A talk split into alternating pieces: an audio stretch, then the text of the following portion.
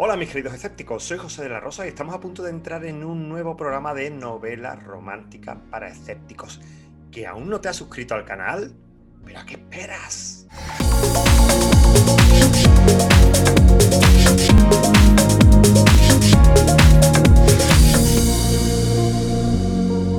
El tema de hoy ha volado, creo que en cada una de las entrevistas que hemos hecho hasta ahora. Vamos a hablar de los prejuicios, cómo nos atrapan, cómo nos llevan, cómo nos conducen y sobre todo cómo nos hacen disfrutar poco de la vida. Porque los prejuicios sirven para muy poco, por no decir que para nada. Para hablar de prejuicios tenemos a una autora quizás de las más frescas, de las más interesantes del panorama narrativo romántico en España. Estudió historia, después trabajó en el Departamento de Ventas Internacional de una empresa de broadcast, más tarde formó parte del departamento financiero en una compañía donde llegó a ser responsable de recursos humanos, pero aún así le quemaban los dedos, le quemaban los dedos y necesitaba el teclado. Así que empezó a escribir, eh, la editorial Paimies le publicó su primera novela, El verano que aprendimos a volar, después le publicó la segunda, Las locuras de saltar contigo, y una tercera que cerró esta maravillosa trilogía, La aventura de soñar despiertos, y hace muy poquito acaba de publicar Solo nosotros y Siempre nosotros, del que hoy nos va a hablar. Hablo nada más y nada menos que de Silvia Sancho. Silvia, muy buenas. Hola, ¿qué tal, José? Encantada de estar aquí contigo. Bueno, eh, te toca un tema, Silvia, uf, qué complicado. Yo no sé si te he metido a ti en un, en un, pozo con este tema. Creo que sí que nos vamos a meter en un jardín, pero oye, bien. Para adelante.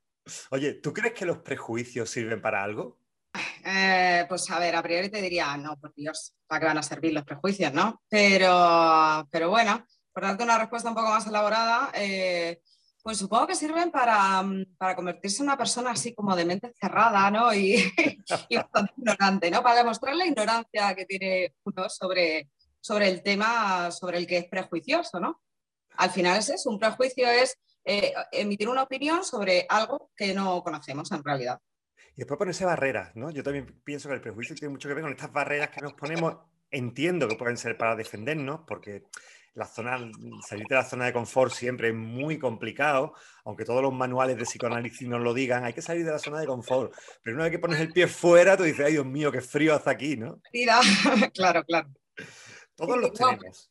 ¿Cuáles son los prejuicios de Silvia Sancho? Eh, volvemos a lo mismo, yo te diría, oye, ¿qué prejuicios? No, por favor. O sea, yo soy una persona mente abierta y no tengo prejuicios, eh, pero te mentiría. Te mentiría primero porque no creo conocerme tan bien a mí misma como para poder afirmar así rotundamente, no, yo no tengo prejuicios. Y luego porque sé que me he descubierto, pues yo qué sé, diciendo, pues mira, este actor qué mal me cae. Y yo de que con esta persona para juzgar si es buena, mala o es yo qué sé. Y, mira, últimamente, em, ¿sabes este borrador que ha salido de la ley trans y tal? Eh, yo a priori dije, qué bien, ¿no? Mm, qué maravilla, y ahora, ahora tal, estamos avanzando, qué bien. Hasta que empecé a oír voces realmente implicadas en el tema, ¿no? Colectivos trans que hablaban de la importancia lingüística del género, del sexo, y yo dije, ah, que no es todo tan bonito como yo me pensaba, ¿no? En fin, eh, sí, tengo prejuicios. Eh, no me gusta tenerlos, pero al final sí, al final hablar es muy fácil, sin conocimiento y mira, pues estas cosas salen. Es, habitual, ¿no? Vamos, yo creo que una de las cosas muy importantes que creo que tenemos que tener claro es que el prejuicio lo tenemos todo. Otra cosa es que no seamos capaces de verlo. y yo siempre agradezco que me lo hagan ver, ¿no? Mm, ser escritor de novelas románticas y ser lector de novelas románticas nos convierte, creo, ¿eh? y no sé si de nuevo me estoy agarrando a un prejuicio, en objeto de prejuicios, ¿no? mucha gente piensa que es una literatura fácil, tanto de leer como de escribir. Eh, ¿Tú te has tenido que defender de este prejuicio? Directamente no. He tenido la suerte de que nadie se ha atrevido a decirme, uy, escribes porno para mamás, ¿no? O, o este tipo de calificativos tan bonitos sobre el género. Eh, igual me habría gustado que alguien me lo dijera abiertamente, ¿sabes? Porque eh, podríamos haber entrado en una conversación bastante interesante. Eh, pero sí que he visto, yo qué sé, mira, hace poco fui a una especialista médica que no me había visto nunca, me hizo el, típico test así, de, o te dedicas, tal, no, yo trabajo en casa, ah, teletrabajas, no, yo trabajo en casa, yo escribo. Bueno, me hizo gracia porque eh, me dice, yo le dije, soy escritora y me dijo, ay, ¿y has escrito algún libro? Y ya, y dije, vamos a ver, con lo que me ha llamado, me ha costado a mí misma llamarme escritora, pues sí, claro, soy escritora, es que he escrito algún libro, de hecho tengo alguno publicado y tal. Y, en lo poco que vemos los unos de los otros ahora, ¿no? Pues por la mierda de la mascarilla, pues vi como cierta fascinación en sus ojillos, ¿no? ¡Wow! escritora. Y, me preguntó, bueno, ¿y qué, qué, escribes? Digo, novela romántica. Y ya ese brillito... Desapareció. Como que, sí, de repente fue como, bueno, pues ahora te voy a preguntar cosas sobre lo que has vendido, ¿sabes? El interés como que desapareció un poco. No era el lugar ni el interlocutor para entrar a mayores, ¿no? Pero es que volvemos a lo mismo. Estoy convencida de que esta persona eh, no ha leído lo suficiente del género, seguramente nada. Y entonces, bueno, volvemos al prejuicio que viene del desconocimiento, ¿no? A, mí me llevaron, eh, me, invitaron a un programa de radio el Día de los Enamorados, no recuerdo cuándo, hace dos o tres años, y entonces pues me preguntaron sobre una novela que acababa de sacar en ese momento y entonces también entrevistaron a un librero, no voy a decir ni librería ni ciudad de dónde era a un librero, un señor encantador que recomendó un montón de literatura. Y entonces la, periodista le preguntó a este señor, bueno, ¿y podía recomendarnos también alguna novela romántica? Y él dijo automáticamente, es que yo no leo ese tipo de género. Yo no, no lo recomiendo porque yo no leo ese tipo de género, ¿no? Entonces me llamó mucha atención, incluso un librero tenga prejuicios a la hora de. Es igual que si dijera, yo no leo novela negra, o yo no leo novela sudafricana, o yo no leo novela escrita por mujeres, o yo no leo novela. Ay, pero bueno. Sí, bueno. ¿Qué vamos a hacer? Igual descubría un mundo maravilloso, ¿eh? Igual no, igual se metía con ella y decía, bueno, esto no es para mí. Pero sí, lo que dices tú, una persona que, que, que es parte del oficio y tal. Pero bueno. Bueno, tus prejuicios a la hora de leer, de escribir, perdón, que seguro que también los tienes. A ver, pues mira, tengo menos porque sí que puedo comentarme bastante. Entonces, eso hace que el prejuicio eh, desaparezca y si no desaparece, pues que se minimice bastante, ¿no? Cuando tú te acercas a un tema, profundizas y tal, pues además yo creo que de todo se puede hablar, siempre desde el respeto y tal, pues cualquier tema es tratable. Eso no quiere decir que mis personajes no tengan prejuicios. De hecho, eh, suele ser fuente del conflicto, ¿no? Tú juzgas sin saber, juzgas a la otra persona tal y cual, y ahí es donde viene el, conflicto, el desconocimiento y, y los malentendidos que vienen de ahí de esa falta de información. Pero yo, yo soy, como te decía al principio, soy de meterme en jardines. me gusta esto de vamos para adelante con este tema. Y además aprendo mucho, poniéndome en la piel de personas que no piensan como yo o que no viven lo que yo he vivido o tal. Creo que eso me enriquece. Mm.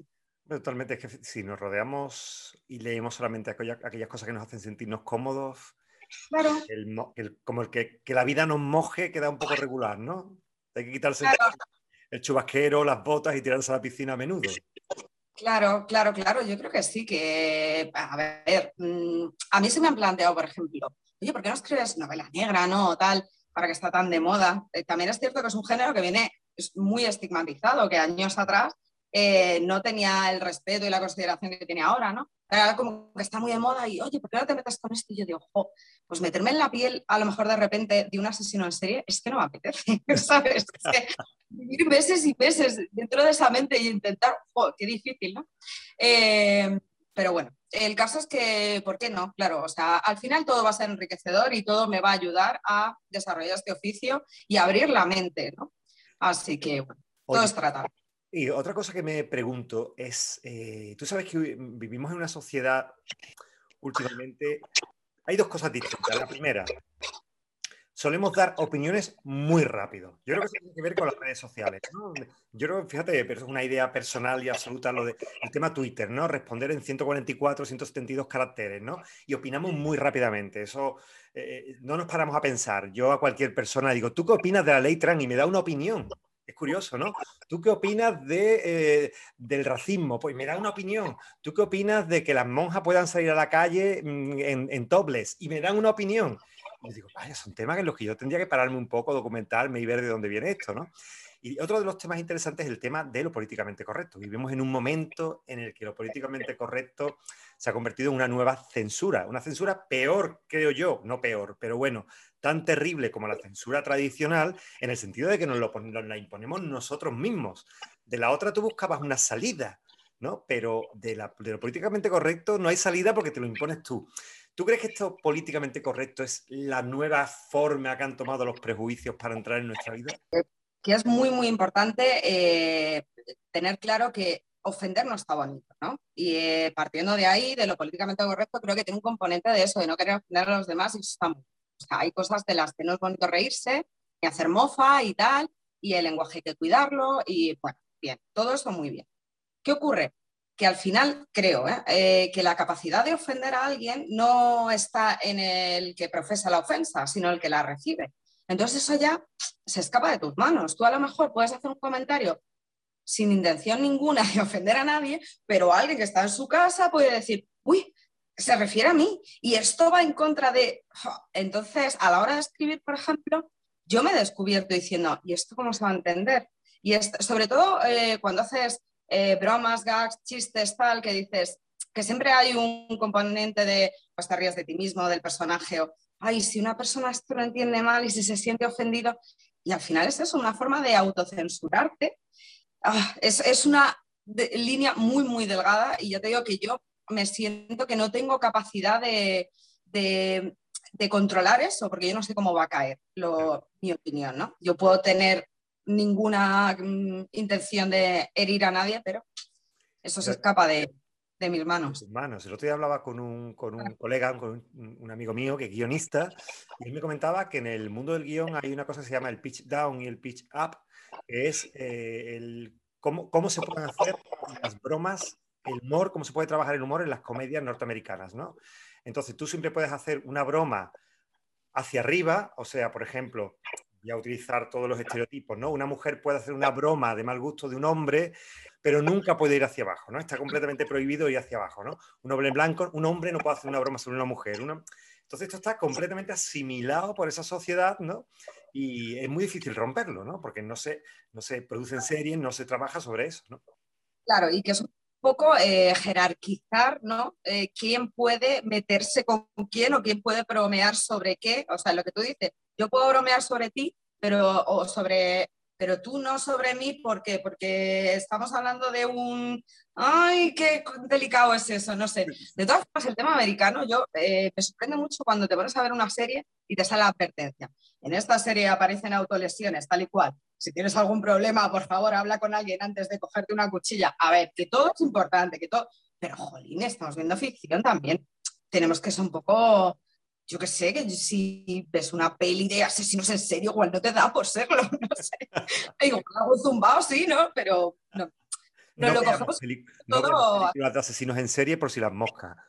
Ah, claro, es que si empezamos a tacharlo todo, no todo mal, pues nos quedamos con, volvemos a lo de la mente cerrada, ¿no? Nos quedamos ahí en un margen muy chiquitito. Mm. Oye, ¿tú, crees que nuestro género, la romántica, la erótica en general, tiene, cuál es su valor añadido? ¿Qué, crees tú que ha aportado?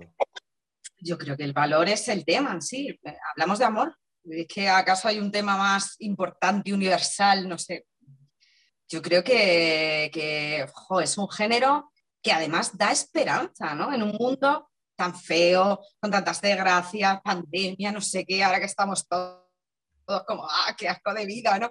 De repente te metes en una novela romántica y aunque haya drama, aunque haya, pero jolín, deja ese pozo de esperanza, de que la gente cuando ama eh, es capaz de lo mejor y yo creo que, que, vamos, es que hablar de amor mm, no se me ocurre algo más importante. He leído de ti, no sé si es cierto, pero he leído de ti que bueno, que es una persona que una buena formación y un buen trabajo y que de pronto tus dedos dijeron, yo quiero escribir, ¿no? ¿Y por qué te metiste en este lío, Silvia? Yo qué sé, mira, si, si lo hubiera pensado veces, igual eh, no lo habría hecho, pero son esas pulsiones que a veces uno tiene, ¿no? O un momento de lucidez que uno tiene y dice, mira, eh, la vida es muy corta, eh, yo hoy estoy aquí, mañana no lo sé, y, qué voy a hacer con el tiempo que se me ha dado, ¿no? Eh, y, yo quería disfrutarlo, y a mí lo que me hacía disfrutar era eso, ¿sabes? Así que, bueno, pues me lancé a la piscina, tenía un colchón, por suerte, eh, yo estoy casada con un señor estupendo que tiene un trabajo de funcionario. Es importante decirlo. Hay gente que me mira así como, uy, poco emancipada, pero yo te voy a ser completamente sincera. O sea, no me habría atrevido a hacerlo si, jolín, si no hubiera sido capaz de pagar mis facturas, ¿no? Pero bueno, no era el caso, entonces dije, venga, pues a lo vamos, con ello y, creo que ha sido una de las mejores decisiones que he tomado, desde luego. A mí me hace muy feliz. Hombre, y yo creo que tú haces muy felices a mucha gente. Me consta, porque ya te contaré. Este programa está orientado a gente que habitualmente no lee novelas románticas. Por lo tanto, mucha gente no sabrá quién es Silvia Sancho. Si tú no fueras Silvia Sancho, ¿cómo presentarías a Silvia Sancho? Qué difícil, José, madre mía, eh, este ejercicio de disociación ¿no? que me estás proponiendo, eh, uf, hay que hablar de mí misma, me cuesta muchísimo, muchísimo trabajo. Y, y, encima verme desde fuera. Vamos a ver, eh, pues yo empezaría por hechos objetivos, ¿no? Pues si has hecho una autora que tiene cinco libros publicados, eh, que utiliza un lenguaje pues cercano, coloquial, eh, con abundancia de diálogos, ¿no? Creo que fluidos. los personajes también son parte de ese lenguaje, ¿no? Son, a excepción de un protagonista que tengo por ahí, que me salió la cosa un poco más fantástica y tal. La mayoría de ellos son gente que podría ser nuestros amigos, nuestros vecinos, eh, gente normal y corriente, para mí con características especiales ¿no? o excepcionales, pero gente muy de estar por casa. Eh, ay, me gustaría eh, que dijeran de mí que, que se intuyen en mis textos feminismo y por tanto amor igualitario. O sea, en, en, mis textos no hay alfas y betas, si acaso alfas y omegas, ¿no? Puede haber un protagonista y un antagonista, pero no, volvemos otra vez a lo de los esas jerarquías y esas cosas. Yo no entiendo, entiendo el amor de forma igualitaria, nada más, ¿no? Y, qué más. Y, bueno, pues si ya dijeran que se han hecho un buen rato leyéndome, que se han reído y, que les ha dejado buen sabor de boca, pues ya sería maravilloso. Bueno, yo creo que ah, da la impresión de que conoces algo a Silvia. Conoces algo a Silvia. Oye, tu última novela, eh, te decía antes, ya te contaré, pero es que no te puedes imaginar la de gente que me la ha recomendado. Pero autoras, autoras a las que le he dicho, oye, recomiéndanos una novela de alguna, algo que te haya gustado mucho y todas me han dicho, solo nosotros, entonces, mm, por favor, necesito saberlo todo de esa novela tuya. Oh, pues eso, eso me hace muy feliz porque verás, eh, solo nosotros, siempre nosotros, eh, salió como una biología, pero yo fue lo primero que escribí. Cuando empecé, cuando me lancé ahí a lo loco, sin saber ni, vamos, no tener ni idea de lo que estaba haciendo, tampoco es que ahora sepa muy bien entonces tenía menos idea. Eh, pues nada, yo me lancé a lo loco, me puse a escribir tal, yo no sabía ni lo que era una escaleta, ni lo que, nada, o sea, eh, fue, ya te digo, por pulsión interior. Y bueno, pues año y medio después yo terminé una trilogía, entonces era una trilogía y la metí al cajón. Ya está. O sea, porque de verdad que ni, ni creía que tuviera calidad suficiente, ni me veía yo publicando, ni nada de nada. Eh, la cosa es que, bueno, el gusanillo, ay, ya ese no me lo puede quitar, ¿no? Y entonces, bueno, pues escribí otra novela que fue El verano que aprendimos a, volar, la primera que publiqué. Y, bueno, pues me lo pasé tan, tan bien escribiéndola y tal, la pasé a amigas, todas, ah, está súper bien, tía, no seas tonta, venga, publica tal. Y bueno, pues tuve la suerte de que me pillaron una editorial y pues... Muy buena editorial, muy seria además, a mí me encanta.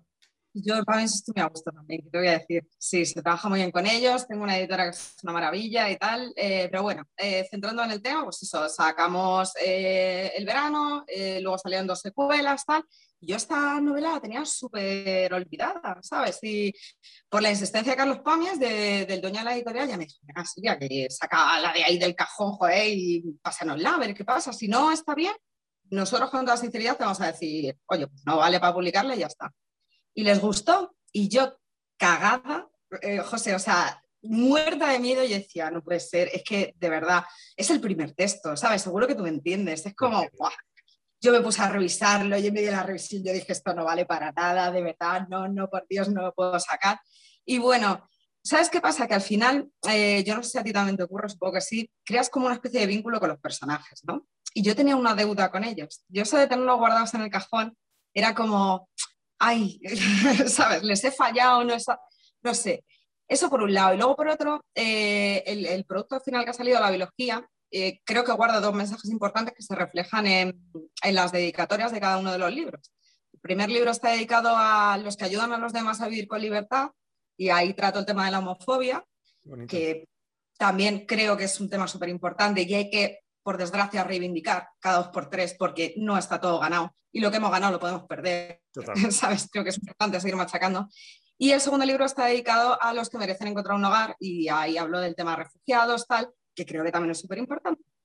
Así que por eso, por la deuda que tenía contraída con los personajes, por la existencia de la editorial y tal, pues dije, mira, no lo Y jolín, que me digas que hay mucha gente que ha recomendado, ¿sabes? Y tal, pues digo, mira, tarde en decidirme, pero qué bien, ¿no? Haberla sacado. Me encanta lo que me estás contando porque hablaba la semana pasada con la, persona que entrevisté la semana pasada, me decía que la novela romántica es una novela básicamente de entretenimiento. Y hablábamos que aparte de eso, mientras la gente se lo pasa bien, también podemos meterle este tipo de cuña de la que tú me estás diciendo, ¿no? La importancia de ayudar a los demás, de respetar la diversidad, etcétera, ¿no? Así que me ha, me ha resultado muy emotivo cuando tú lo estabas contando, ¿no? Y una de las personas, por ejemplo, que me recomendó tu novela fue Noé Casado, que me dijo, por favor, no dejes de leer la novela de Silvia, por favor, ¿no? De verdad, yo, estoy súper agradecida porque, oye, cuando empecé a leer romántica, de los primeros nombres que me encontré en español era Noé Casado. Yo recuerdo el primer mensaje que me envió, creo que fue por Facebook, yo flipé y le dije, me sorprende que sepas que existo. o sea, porque era como, ah, me, ha escrito Casado, qué fuerte. no sé, es, una compañera estupenda. Pero lo cierto es que la tónica habitual, ¿eh? Mira que a mí me dijeron, te vas a meter en un género machismo, ¿eh? Que está lleno de mujeres y que, uh, que de cosas. Y para nada, al revés. O sea, se respira sororidad de la buena. Doy fe que llevo muchísimos años y yo jamás he visto un encontronazo y cada vez que pides ayuda, llamas a alguien, como en tu caso, en eh, ¿cuándo? ¿Sabes? Lo que, lo que recibes inmediatamente es ¿cuándo? ¿Sabes? Así que... Sí. Bueno, Silvia, tenemos que terminar. Lo siento, sé que es muy corto, pero nos debemos a nuestra de deporte. Así que voy a terminar con dos frases. Yo termino siempre en. He buscado información, cosas que dice la gente en redes sociales, comentarios simples, y me gusta ponértelos encima de la mesa para que tú me des una opinión sobre ellos. ¿Vale? Un par de ellos. Voy con el primero. Dice: Piensa mal y acertarás. o sea, esa es mi opinión sobre el tema. No, que, ¿ves? Es otro prejuicio. ¿Por qué tienes que pensar mal? Piensa bien, oye, y a lo mejor aciertas también. No sé, eso de vivir a la defensiva no, no va mucho conmigo, desde luego. Insiste, a tirarse a la piscina, que si no, si no conoces a la gente, si no rompes el primer prejuicio de, uy, no me cae bien, pero no te cae bien, ¿por qué? Lo que tú decías, ¿no? ¿Por qué? Si no lo conoces. Ahí está. Mm. Segundo, no soy de novela de finales felices. Mm. Las hace fáciles. Pues nada, otro prejuicio, otra idea que, con la que yo no comulgo. A mí me encanta tener la garantía de que las cosas van a salir bien. O sea, como el equipo, me gusta que los planes salgan bien. ¿Verdad? O sea, me gusta meterme en una novela y saber que por mucho conflicto que tenga y tal, al final voy a terminar con una sonrisa de oreja a oreja diciendo, ay, qué buen saborcito de boca, ¿no? Que para dramas ya está la vida, de verdad. O sea, muy a favor de los finales felices, por supuesto. Mira, te voy a contar una anécdota que a mí siempre me ha resultado muy tierna. Mi madre y mi abuela leían novelas románticas de toda la vida, estas Arlequín, ¿recuerdas? Pequeñitas que venían en los kioscos, y iban a un establecimiento a cambiarlas. ¿Recuerdas tú eso de lo del cambiar las novelas? Que tú sí, las que tenías viejas, pagabas una pequeña cantidad de dinero y te llevaban novelas nuevas. Yo recuerdo que para mí aquello era una pesadilla, porque cuando yo era un niño pequeño, a lo mejor tendría 7, 8, 9 años, que la acompañaba yo, eh, aquello eran dos horas, porque ella leía todos los finales de todas las novelas para ver si eran felices. Todos los finales. Entonces tardaba aquello era, y venga a leer finales, y venga a leer finales. mamá, pero, son novelas románticas, y siempre acaba bien. Pero por si acaso, ¿no? Ella se acaba. bueno, Silvia, oye, un placer, un placer hablar contigo. Muchísimas gracias. gracias a ti. Bueno, esto ha sido todo por hoy. Muchísimas gracias por habernos acompañado. Espero que hayáis disfrutado de la entrevista con Silvia. Silvia siempre interesante y siempre entretenida. Bueno, la semana que viene nos vemos con mucho más contenido y nuevos invitados. Recuerda, suscríbete para no perderte ni un solo programa y disfruta.